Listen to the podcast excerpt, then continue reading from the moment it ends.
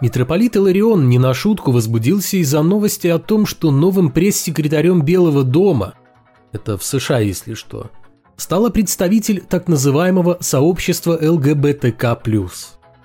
Служитель культа заявил, что подобные назначения свидетельствуют о моральной деградации общества в тех странах, где такое происходит.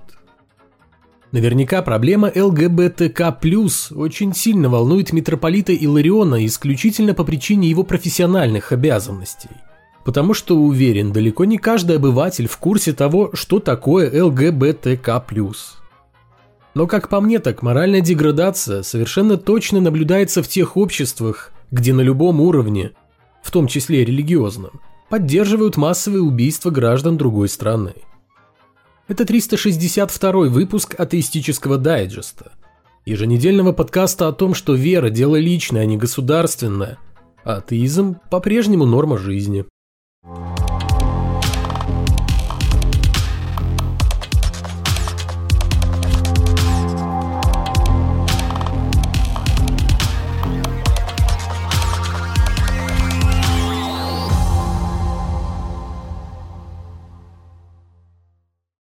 Патриарх Кирилл сделал немало для всецело поддерживающего его государства.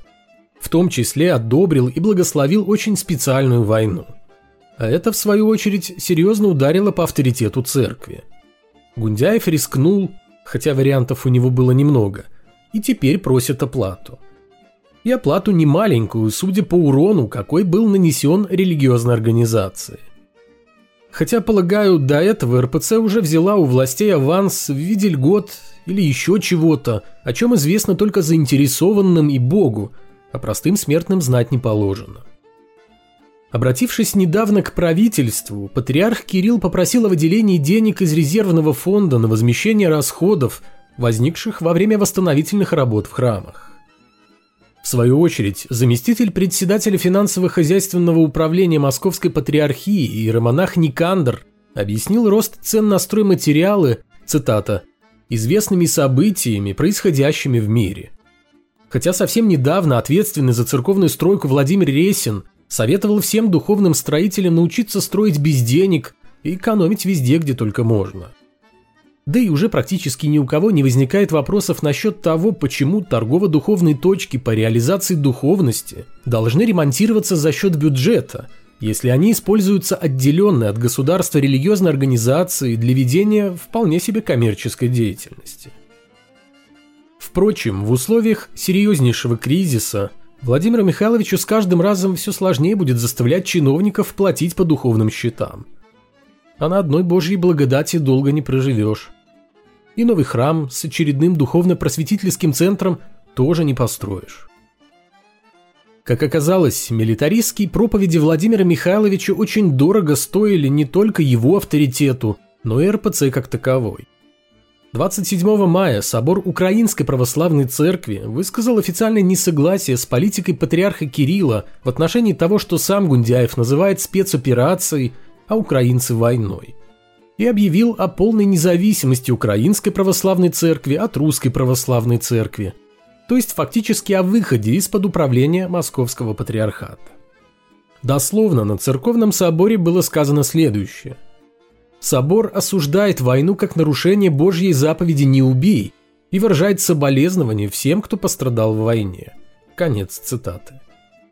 При этом, по словам председателя Синодального информационно-просветительского отдела Украинской Православной Церкви митрополита Климента, церковь продолжит поддерживать духовное общение с РПЦ, точно так же, как поддерживает его с другими православными церквями.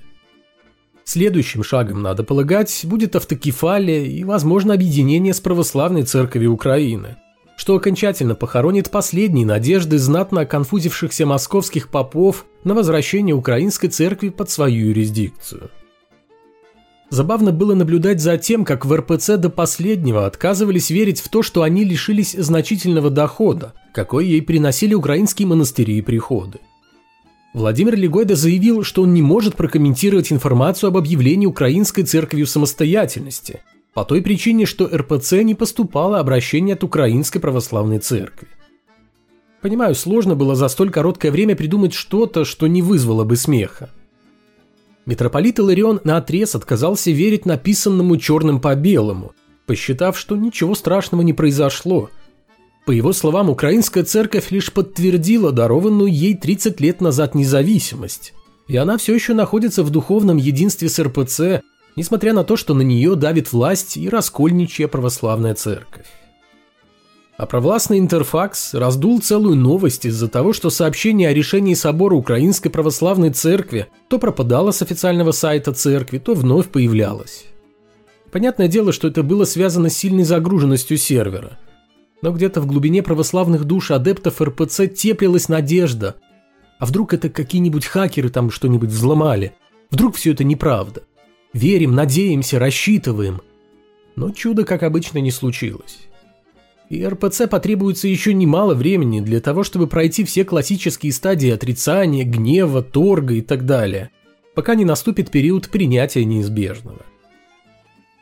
Дальнейшее пребывание Украинской Православной Церкви в составе РПЦ ежедневно приближало бы ее к краху за молчаливую поддержку патриарха Кирилла, который уже давно не пользуется большой популярностью в Украине за его позицию касательно вооруженной агрессии а поэтому религиозная организация из двух зол выбрала наименьшее – откреститься от Гундяева и объявить о независимости, вместо того, чтобы прекратить свое существование, ведь в Украине уже звучали призывы запретить деятельность церкви за ее связь с московским патриархатом.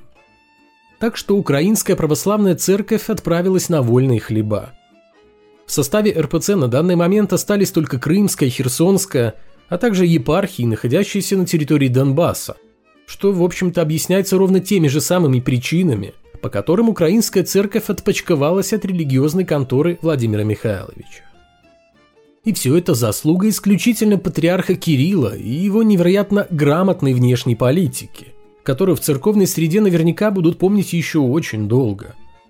Может быть, хотя бы именно по такому поводу Гундяев останется в учебниках истории, как патриарх, достигший невероятных успехов в деле развала церкви завершилась двухлетняя история юной француженки, которая подверглась травле за высказывание об исламе. В январе 2020 года 16-летняя Мила запустила в Инстаграме прямую трансляцию, в ходе которой рассуждала о своей сексуальной ориентации. К эфиру зачем-то подключился некий мусульманин, который после непродолжительной дискуссии обозвал девушку грязной лесбиянкой, вероятно посчитав, что такое право дано ему его религией.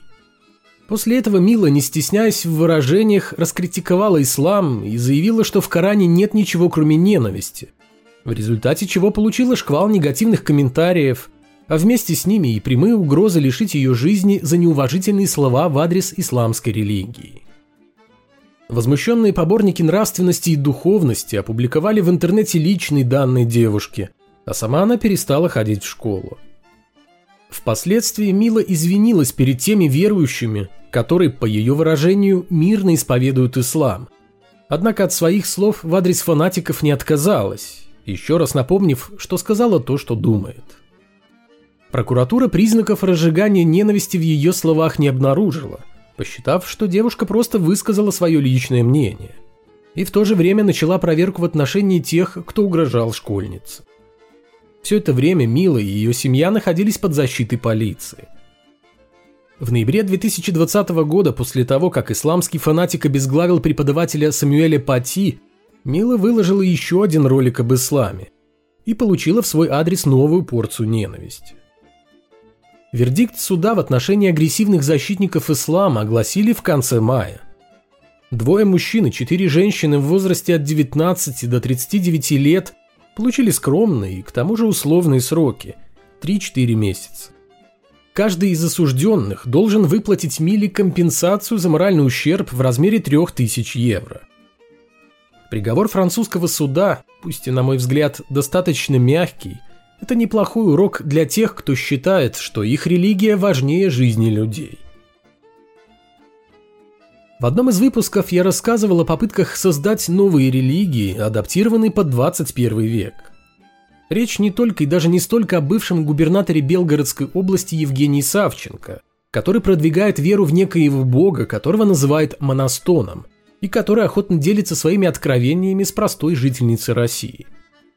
Есть пророки масштабом и покрупнее российского чиновника. Сегодня в Африке живет, пожалуй, самый успешный мессия современности. Его зовут Квадва Сафа Кантанка. Он собирает китайские автомобили, строит роботов из дерева и создает военную технику с картонными пулеметами. В 2015 году инженер Энтони Левандовский основал церковь «Путь будущего», в которой люди поклонялись Богу, созданному на основе технологий искусственного интеллекта. Адепты пути будущего верят, что через 25 лет, а на самом деле уже чуть-чуть меньше, цифровой бог сумеет достичь уровня человека, а через 50 перегонит. Вера эта, однако, просуществовала недолго, и уже через 6 лет Левандовский объявил о закрытии церкви искусственного интеллекта. Видимо, надежды на создание нового божества не оправдались от слова совсем – Сегодня у нас в гостях очередной пророк современности, пытающийся основать собственную религию. В 2019 году известный хакер Джордж Ходс пришел к выводу, что наша Вселенная является компьютерной симуляцией, созданной некой высокоразвитой цивилизацией. Тогда же Ходс всерьез задумался об основании собственной религии, цель которой видел в освобождении людей от симуляции, доказать реальность которой он не в силах, а значит, нужно просто верить. Впрочем, как это произойдет и что будут делать освободившиеся от симуляции люди – загадка, на которую новоиспеченный гуру ответов не дает. Ходс честно признается, что гипотеза симуляции всего лишь гипотеза, доказательств у него нет. Но разве это когда-нибудь останавливало основателей религиозных учений? Напротив, это идеальный рецепт для приготовления свежей веры. Свои идеи хакер озвучил на технической конференции в Остине в 2019 году. Но с тех пор он так и не добился успехов на ниве создания новой религии, в основе которой так или иначе лежит идея всем хорошо известного фильма «Матрица».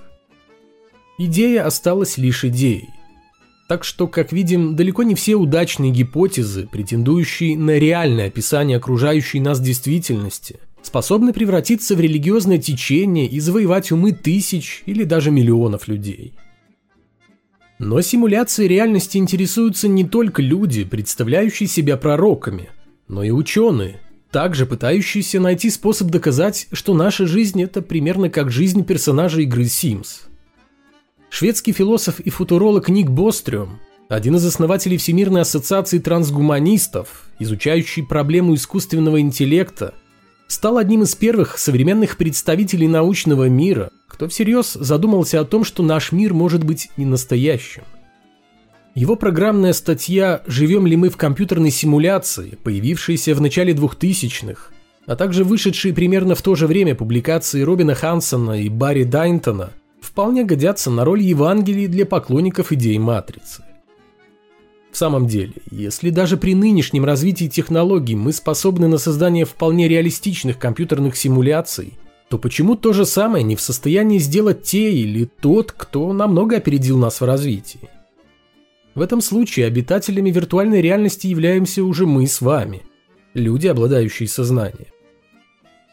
Большинство ученых к гипотезе симуляции относятся весьма скептически – и отмечают множество логических нестыковок и математических ошибок в работах сторонников матрицы. Тема эта, несомненно, интересная, но, вероятно, не слишком перспективная части поиска убедительных доказательств. Ведь за минувшие 20 лет исследователи не продвинулись в деле изучения предполагаемой симуляции дальше нескольких околонаучных статей, к тому же кишащих ошибками. На данный момент мы совершенно точно знаем, что гипотеза симуляции не фальсифицируема, то есть ее невозможно опровергнуть ни экспериментально, ни каким-либо иным образом. В 2017 году физики из Оксфордского университета пришли к выводу, что полная симуляция мира, подобного нашему, задача невыполнимая не только практически, но даже теоретически. Так что в силу отсутствия у сторонников гипотезы симуляции доказательств, у них имеется лишь один путь, раз их гипотеза – это предмет веры, а не науки. Основать религию и объявить, что никакие доказательства не нужны. Удачных примеров пруд пруди. Достаточно только посмотреть вокруг или зайти в любое культовое сооружение, где многие начинают неодобрительно морщиться от одного только упоминания слова «доказательства». Более подробно о гипотезе симуляции я расскажу в одном из ближайших выпусков рубрики «Это правда». В сущности же, гипотеза симуляции – это современный вариант веры в Бога для тех, кто считает себя ближе к науке, чем к религии, но при этом не готов отказаться от идеи о Создателе. Пусть этот Создатель совсем не такой, каким его представляло себе человечество на протяжении последних тысячелетий.